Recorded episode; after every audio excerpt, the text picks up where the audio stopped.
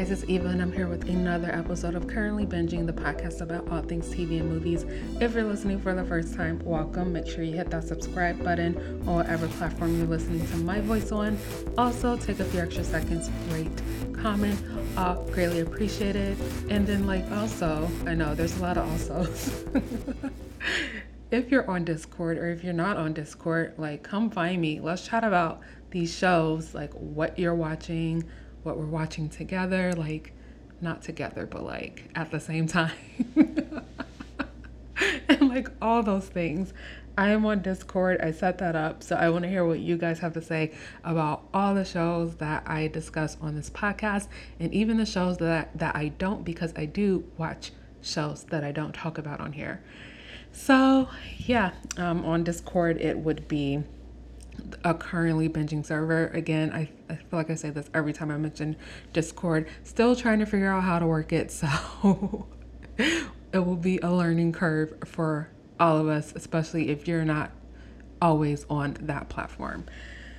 So, yeah, the link for Discord as well as social media links, as always, will be in the episode description box area. Um, and yeah, so let's get into this. We are discussing Nine Perfect Strangers. Finally, I know I had this on my list of things that I was watching and potentially would talk about on here. Finally got through it. Before I even jump in, I have to give my warnings. There are going to be spoilers, spoilers for the show, and there will be spoilers for the book because this is based on a book. So if you get like super offended by book spoilers or by a podcast talking about a TV show, based on a book and spending a lot of time talking about the book and how can how it relates to the show, then please don't continue to listen. This is your chance to stop the um, podcast right here. But yeah, there's going to be spoilers. I am by myself, so we can go all over the place. I can repeat myself. We can go in circles. Like, if you're new here, that's literally what is going to happen. If you're not so new here, then you already know what the deal is. So let's get into this. Nine Perfect Strangers. So I told you guys like a few episodes ago, I don't even remember what episode it was in. Um, and I know I've been literally pumping out episodes these last couple of weeks. I told you guys that I'm, I've been, I've watched so many things and now I just need to get them all out of my head. and I'm always like, oh my gosh, I wonder what this sounds like because I don't want to mix up any of the shows um, and, and I just want to get them out. But we're kind of rounding out um, that whole thing, but with Nine Perfect Strangers, the holdup was, and why this is literally almost a month after, or about a month after um, the finale, why this is dropping, is because I wanted to finish reading the book. So I started reading Nine Perfect Strangers, like the actual book, um, or like the ebook, over a year ago now this was when I found out that it was going to be turned into a show. And at that moment, I was like, hmm, do I want to watch or do I want to read the book or do I not want to read the book? So the book is by um, Liane Moriarty. And like she's done, I've read her books before, um, some of her books, not all of them. And some of them I like, but like again, when you have an author who pumps out a good amount of books after a while you started to get familiar with like what their formula is and all of that. And so a lot of the times a lot of the books that she put out just reading the um, summaries or the synopsis really didn't interest me. The one book that I read was Big Little Lies, which everyone knows I read that. I also talked about it when it was turned into a show, so you can go and listen to that. Um, another one that I've read is Truly Madly Guilty, but outside of that, I just haven't really read any of her other books, at least that I can think of off the top of my head. And then Nine Perfect Strangers, they were like, oh, this is coming out. And I read the uh, synopsis and I was like, I mean, it kind of sounds interesting, but then I don't know. If you've been listening to any of my podcasts this year or any podcasting, you know that I usually do like a 40 to 50 book per year goal and literally have been struggling this last like almost 2 years now since we've been in like the situation that we've we found ourselves in for the past two years. It's just been really hard for me to focus on reading. And so um that also impacted me not just I don't know, the book was a struggle. And I also kind of don't really like multi narrator books. because like sometimes it works if there's like a couple of people or maybe even three people. But when it's like so many people and you have to like keep track and it's, it's i just don't like that. So i had a feeling that i it would be hard for me to read this book anyway just based on that. But then you throw in the last two years and it was just taking me forever to try to read this book. So then I was like, okay, I can't read it. I'm struggling. I literally cannot get past like page 10. so how about then I do the audiobook. Again, when I saw how long that audiobook is, it was like 14, 15 hours. That seems long to me for like this type of a book. And I was like, okay. And it took me, I kid you not, like four or five months to get through that audiobook it was just really really hard and i literally had no issues with like the narrator of, of the audiobook or anything it was just really the story and when i finally got to the end of it and it kept being like a week later a month later a year later i was like oh my gosh if this freaking book doesn't end I am going to throw this device across the room. So I really struggled with reading this book. And um, I say all of that to say I know you're probably like, get to talking about the TV show, but I say all of that to say that I have paid attention to the book, and there were some, and for me to have half, for me to have half, for me to have not paid attention fully to listening to the audiobook, there were still key moments that I pulled from this um, that I was like, okay, wait a minute. So while I was watching the show, I was like, wait, I don't remember this happening. in the book. And I think the thing that I liked the most, now we're getting to the TV show. the thing I think that I liked the most and why I would say, me personally, I enjoyed the show way more than I enjoyed the actual source material is because the characters came off there was more of a like comedic edge to the characters whereas in trying to read them read this and like listen to the audiobook they weren't coming off as funny to me. It was more so exhausting like an exhausting feeling especially like as we're like trudging through and getting towards the end of it it was just like oh my gosh when is this going to end?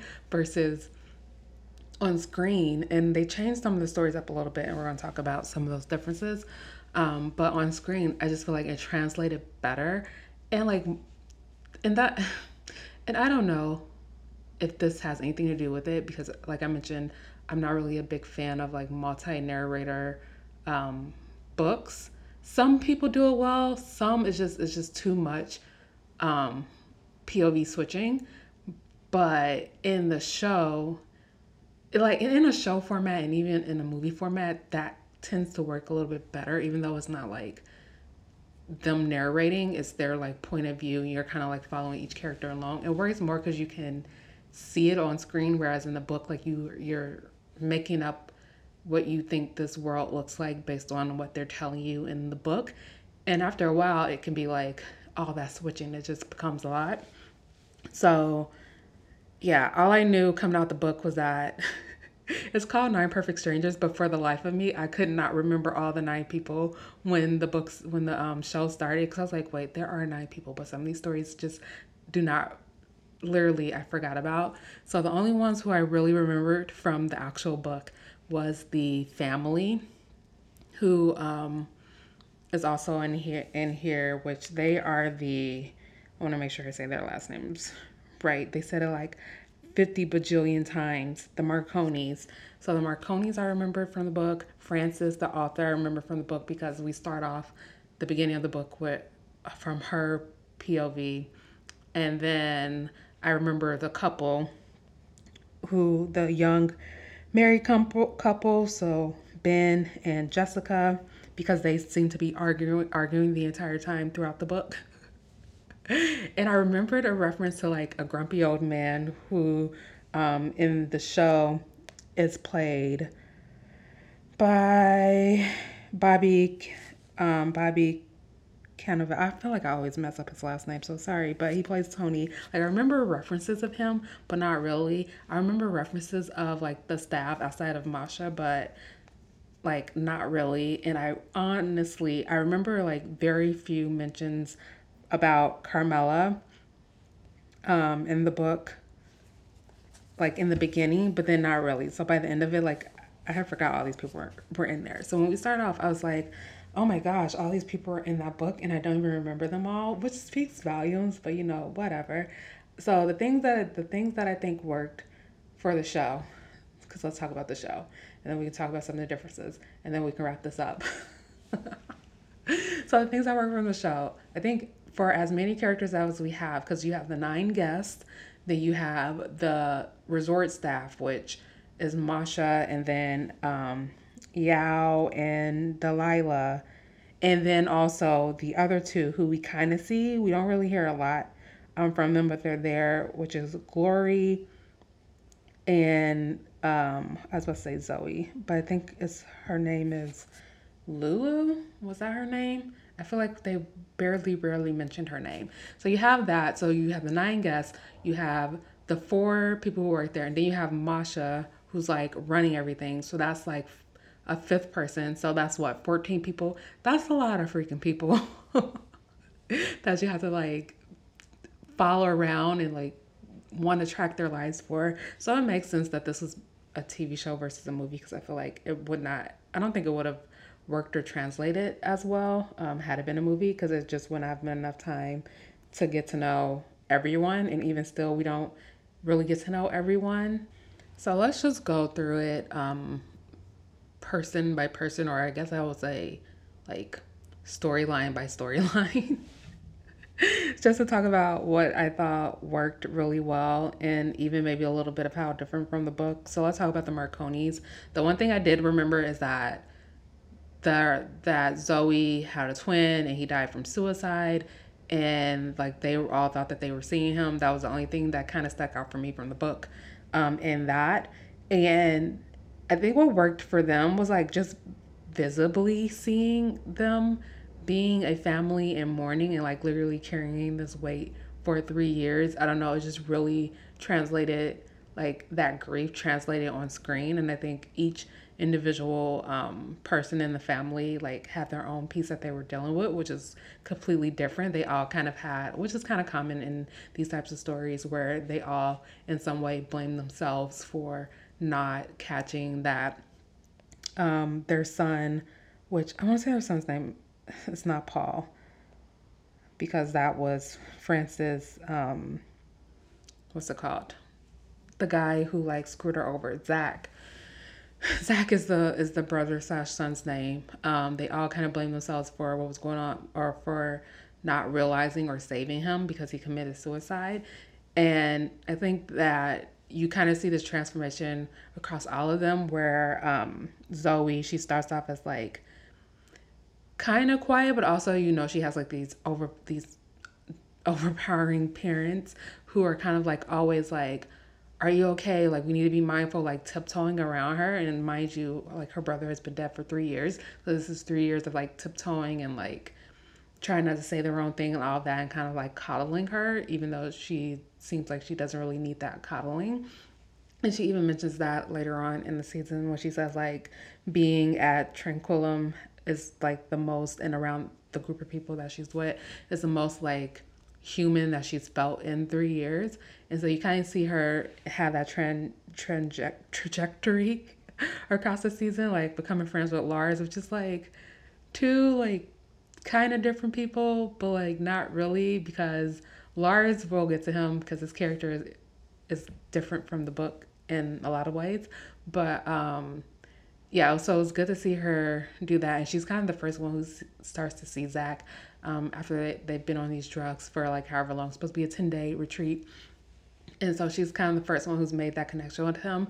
And then like her parents, like her father, who's just like always trying to put on that everything is okay. Even when he had that moment with Masha when she's like, oh, can you um, think of like your son. I can't remember what she said, but the whole moment that they had together when he she's like, Can you what does it make you think of or something like that? And he like literally was like making weird noises and like he couldn't even think of it. And it was just like kind of that feeling of den- denial in a way of like being like, yeah, his son is dead, but like he's also trying to like one be like the man of the family family, but like coat everything in this unreal un, unrealistic happiness and his behavior kind of speaks to that. And so I was just seeing his trajectory and then seeing that he blames himself because he felt like if he hadn't pressed snooze, then he would have woken up in time and then maybe Zach wouldn't have killed himself, which like these types of things like in like in, in real life is kind of like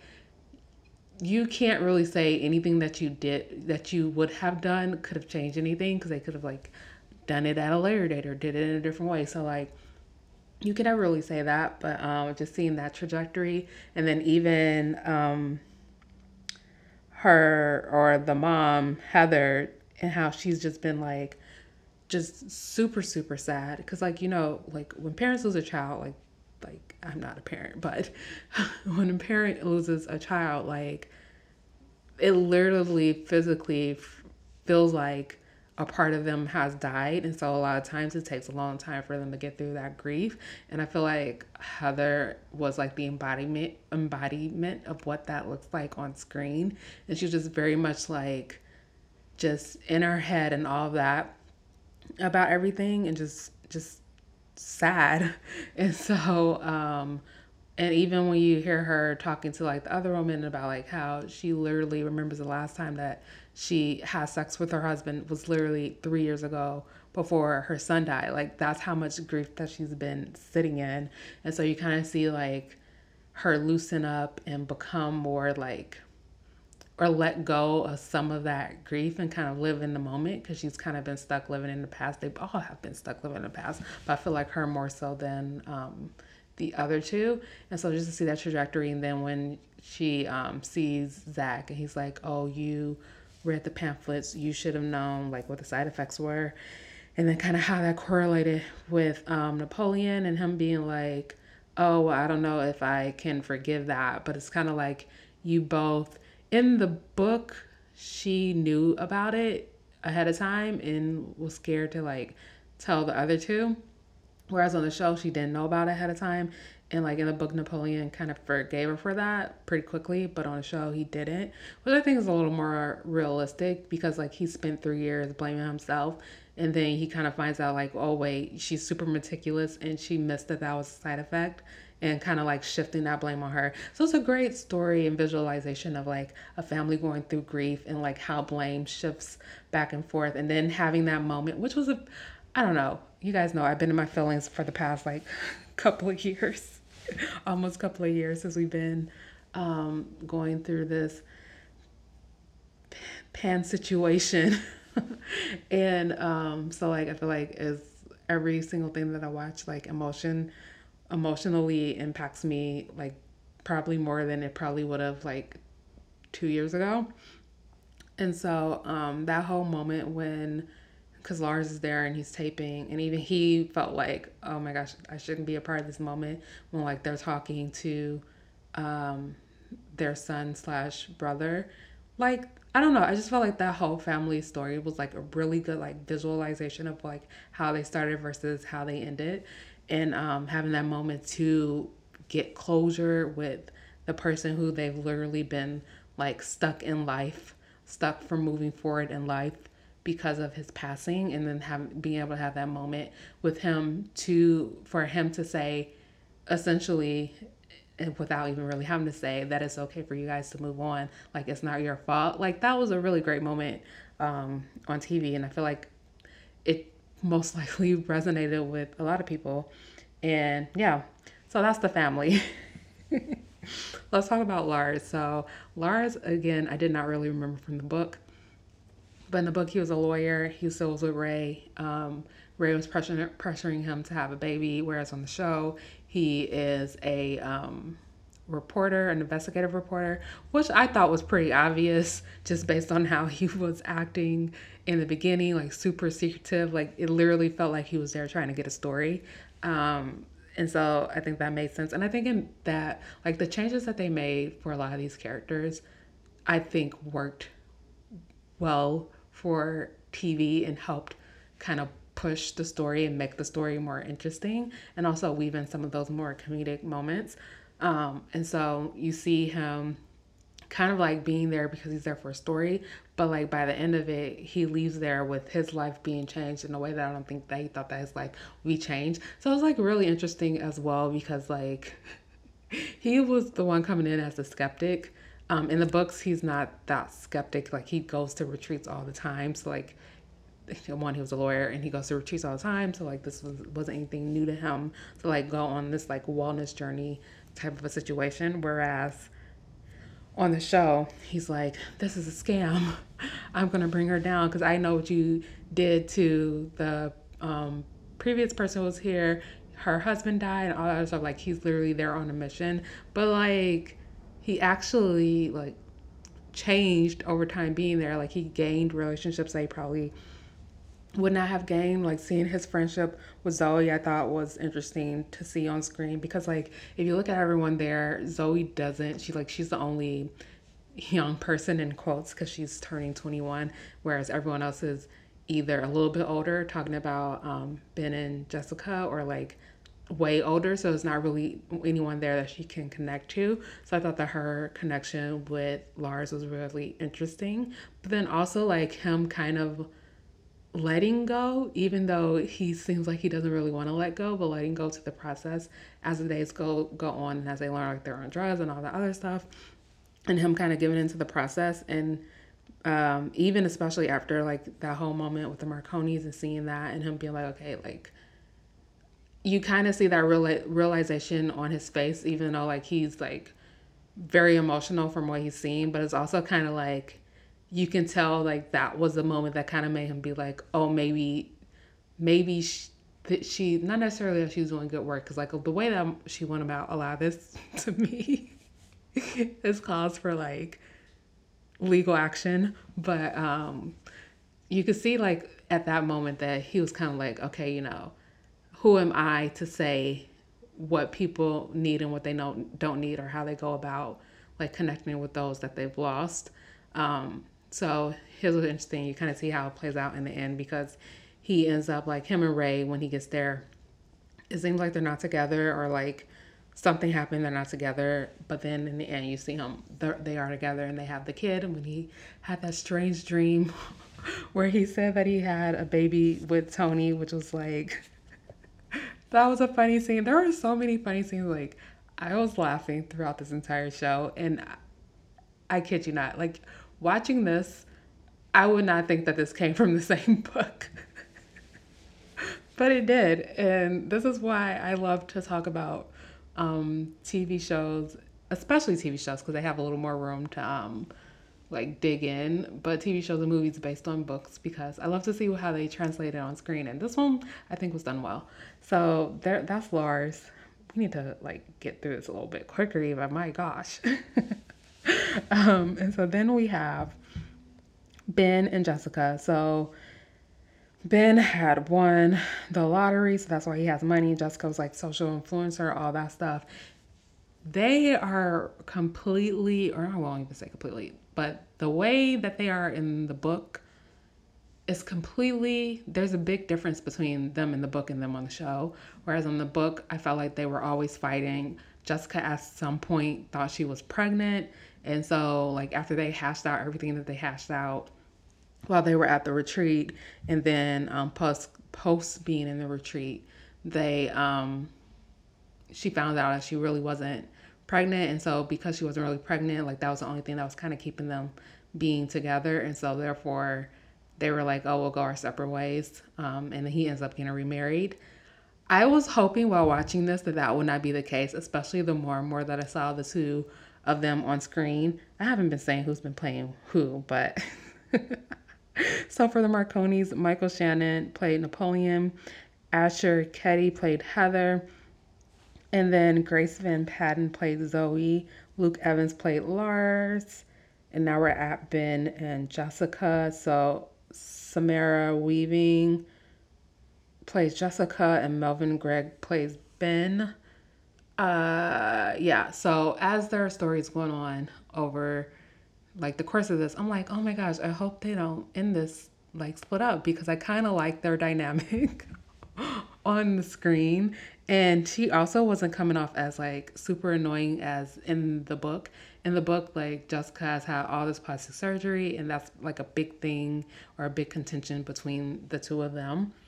Whereas in the show, they're more so there to like work on their marriage, like figure it out because they kind of like they won the lottery. You win the lottery, and it changed a lot in your life. I mean, there are literally shows about people who get murdered after winning the lottery or people who um, like have family issues after winning the lottery. Like winning the lottery is such a major change because if you look at who's playing the lottery or like trying to win the lottery, like you're talking about people who may not have or clearly because they're playing lottery, most likely do not have access to that large amount of money and then all of a sudden they win that large amount of money and that would change your life in drastic ways. So like winning the lottery is not something we should be like, "Oh, they won the lottery." Like now you're rich, go live your life. It's like, no, you're taking someone from one situation and then drastically changing their situation and then just being like, okay, go have fun. Like, no, people commit suicide, like all that stuff. So they win the lottery. Now they have all these um, marital issues and um, just like them navigating that and their interactions individually with the other guests and then their interactions together to me were like some of the funniest moments. That whole moment when Jessica thought her nose fell off her face. that was oh my gosh. I literally had I, I was crying. That was so funny. and I don't remember that happening in the book at all. Like I really don't remember that, but that was a very funny moment. And so just seeing them and then them getting like closer towards the end of it and kind of like having their own kind of like language because at first they weren't getting the drugs and then they finally were able to get the drugs and then like reconnecting with each other and kind of being like, oh, like this shit's about to hit the fan. Like everyone seems to be going crazy, but then they're also just kind of like in their own little world. I don't know. It was funny to me. And so I was happy that when we got to the end of it, that they were still together, but then they also decided to like run the retreat, which was interesting that it would be them. I don't know. I kind of want to see how that turns out because I feel like it might be a shit show still. But yeah, so that was fun to watch. Who else? Who else? Yao, Delilah. So honestly, I have fair remnants of what they did in the book, but I do know that I believe they were together in the book as they are on the show, but Masha was not like uh, um, wasn't sexually involved with them, and it was really weird watching this trio relationship because these are people who are essentially her, her um, subordinates, and she's kind of manipulating them. I don't even want to say kind of. She's manipulating them to literally stay and it's really really weird because she she uses manipulation a lot throughout this. And um a lot of what she says and does is very manipulative.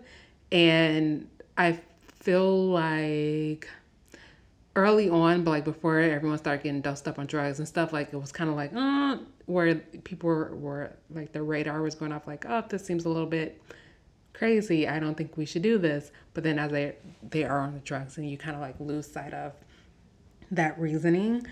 But then when she's like, you find out that she has them on the protocol as well, or whatever they are taking, then it's kind of like, oh my gosh, so she essentially is keeping them drugged so that they literally are kind of under her control in a way. I don't know. It was just very, very weird. And I was thinking about myself and I was like, First of all, I wouldn't be there because like the whole drug thing, like no, like Napoleon being like, oh my gosh, you're drugging us and like being super worried about it and being like, oh okay, well I'll just do it for like no, I would be the person like, um, I'm leaving. there is no way. But um, just seeing that and then uh, seeing Delilah like stop taking the drugs and kind of like getting more control over her life, even though in the end were to assume that Masha doesn't really pay for or have any consequences for her actions throughout this entire thing because the retreat is still there and I'm assuming she in some in some ways so tied to it she may not be running it, but like that's her retreat. So and she didn't go to jail because she's ri- rises off into the sunset as a free woman. So like we're to assume she doesn't have any consequences. Whereas in the book, I believe she does get some consequences because we're going to talk about how like some of the things that changed as far as like the ending overall. But I don't know. It was really weird, and I kind of was like in my head screaming at y'all. because I was just like, but I mean, he's a guy, so and it's and it's hard, and or I guess it's not hard, but it's unfortunate that that the response is, oh well, he's a guy, so I could see how he could easily be like, oh, I get to sleep with both of these women, um, and like completely ignore how that could possibly make my partner feel because he even talks to Masha like, oh yeah, I can see her getting jealous, and I'm just like, what? I don't know. It was so weird. And then then the whole thing that turned with Delilah, and I was just like, okay, I have no clue what is going on anymore. I mean, I do, but I'm just like, oh my gosh, okay, I give up. Like this is like a some type of self sabotage type of relationship that is going on here. Very toxic. I don't want any parts of it. So there is that. But I was happy to see that Delilah kind of like broke out of that and literally broke out of the retreat and went to get the police. But yeah, it was super weird. Um, then we have Frances, played by Melissa McCarthy, and then Bobby plays Tony. So in the book, Frances is the author. Frances is also way older than she is in this, or at least I'm assuming that she is because in the book, like by the end of it, she turns 60. And I have I feel like I remember Tony being like, "Oh, you're 50 or you're not 50 or something like that." But I mean like I don't know if they wanted Frances to be 50 on this because she wasn't given 50. Um, and even though Tony had the scruff, he wasn't really given like pushing 60 either. So like I don't know, they came off they came off younger than what they were in the book by like maybe 10 years. But who knows? Tony was also an ex football player. He was a divorcee. He wasn't on drugs. He didn't kill anyone in the book. So that was different. Um, they Tony and Frances don't start a relationship until post the retreat and all the in one week and in a month and like all that stuff that I was just like, oh my gosh, can this book end? That's kind of when their like romantic relationship develops. But I'm glad that it de- that it developed during the show, like while they were or not during the show, cause duh, but during while they were in at the retreat because you can kind of see that that was the direction that they were going in. Like you have the first encounter before they get to retreat when she's on the side of the road and they have that a whole moment. Then she gets to Tranquillum and finds out, oh, this is the same guy from the side of the road. And then they just, how when they have to pair off, it ends up being them two. When they are like, oh, I don't know if I can do this because Tony his knee, Frances her back. And so they're kind of spending all this time together. So you're kind of like, anticipating that something's going to happen. So when you finally get that reward of something happening, you're like, oh, that's nice. And it, it's like a sweet relationship that you want to work. But then also, my like, the realistic Eva's like, they literally have only known each other for like six days. And we're already talking about love and all that stuff. And okay. But I mean, I guess when you go through something traumatic, they say that can bring people closer together than it probably would have had they not went through that traumatic experience together. But anyway, and then seeing her, hearing her story um, with Paul, which I can't, I don't think that that happened in the book. I honestly can't remember if she was catfished in the book, but um, and sent this man all this money.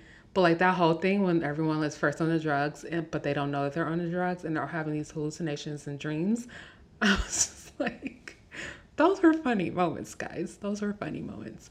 But um, yeah, and then her talking about how, because you kind of see her be like, oh, kids, I don't do kids like when we first are introduced to Frances. And then hearing her story about Paul and like how she thought that this was going to be her opportunity to be a mother, but then he essentially steals that from her. It's like, oh my gosh, he's a shitty person. And oh my gosh, I really feel for you.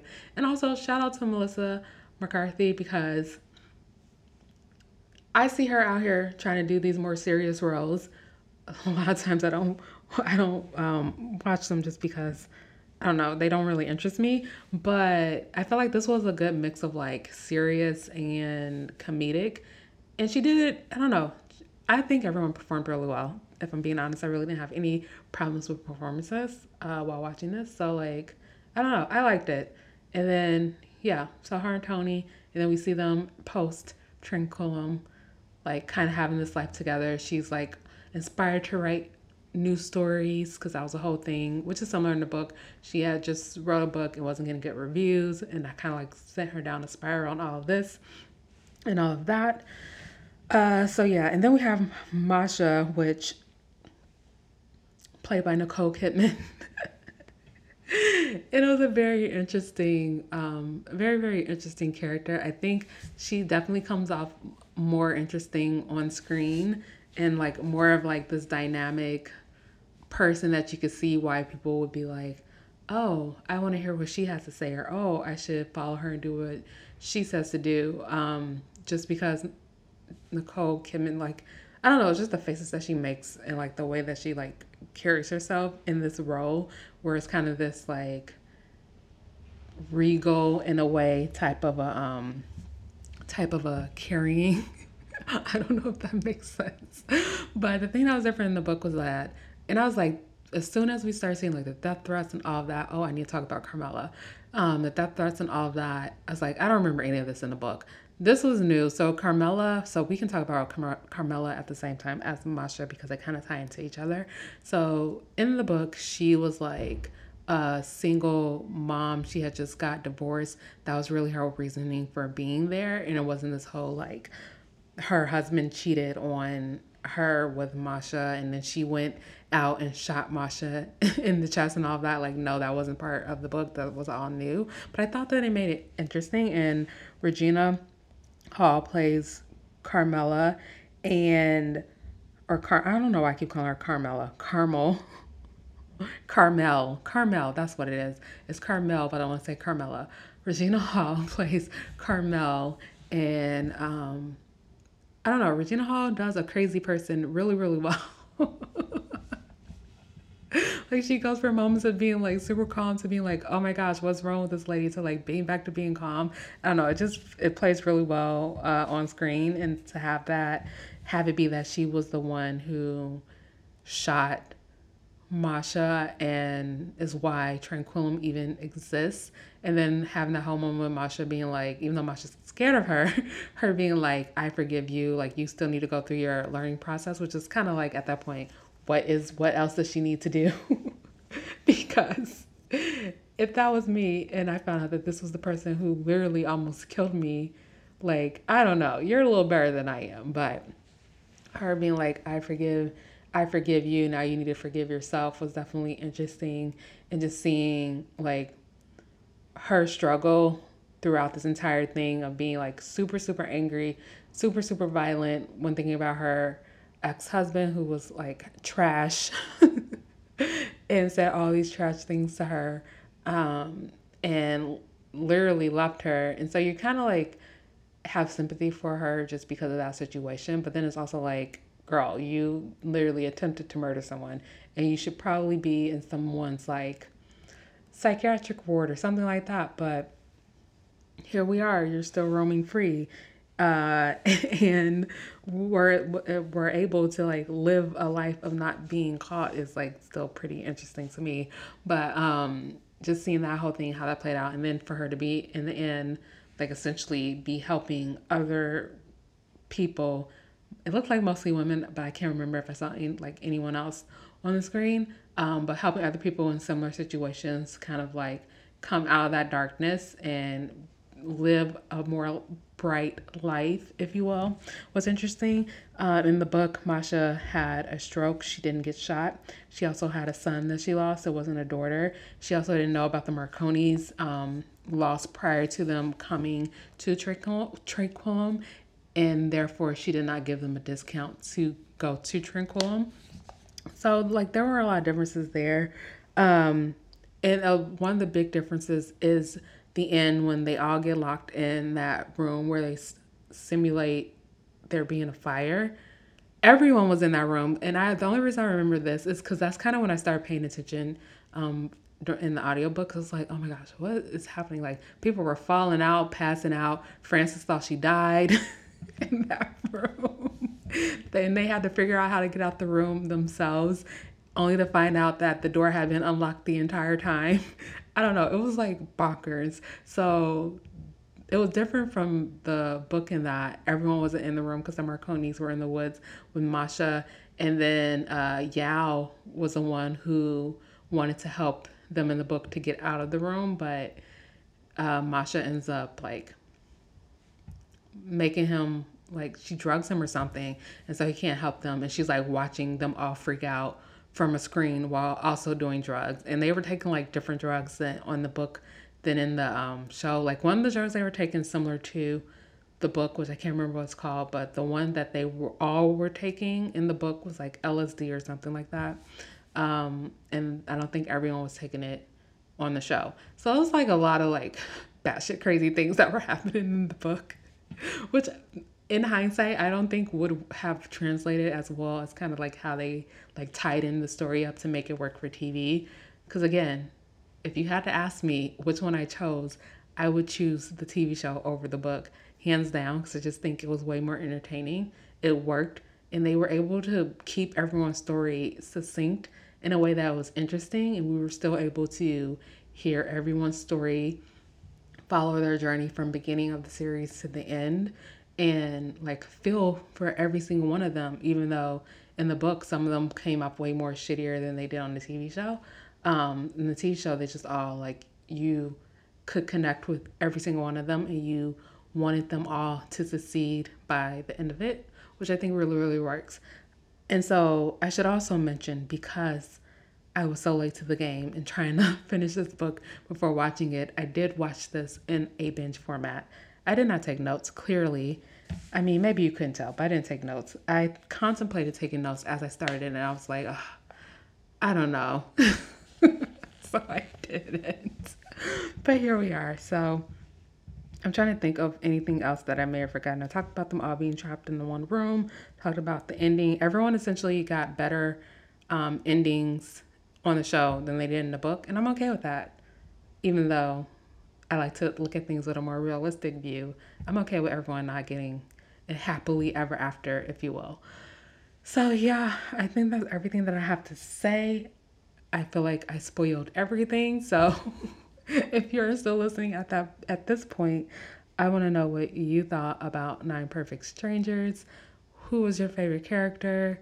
Uh, did you read the book? What did you think about the book versus the TV show? Let me know all those things. Again, I am on Discord, so we can chat about it there, or you can hit me up on social media. But I will talk to you guys in the next episode. That's the end of the episode. Thanks for sticking through it to the end. Be sure to follow me on all the social media platforms at Currently Binging on Instagram and at Current on Twitter. Also, hit the subscribe button on whatever platform you listen to podcasts on, and I'll talk to you in the next one.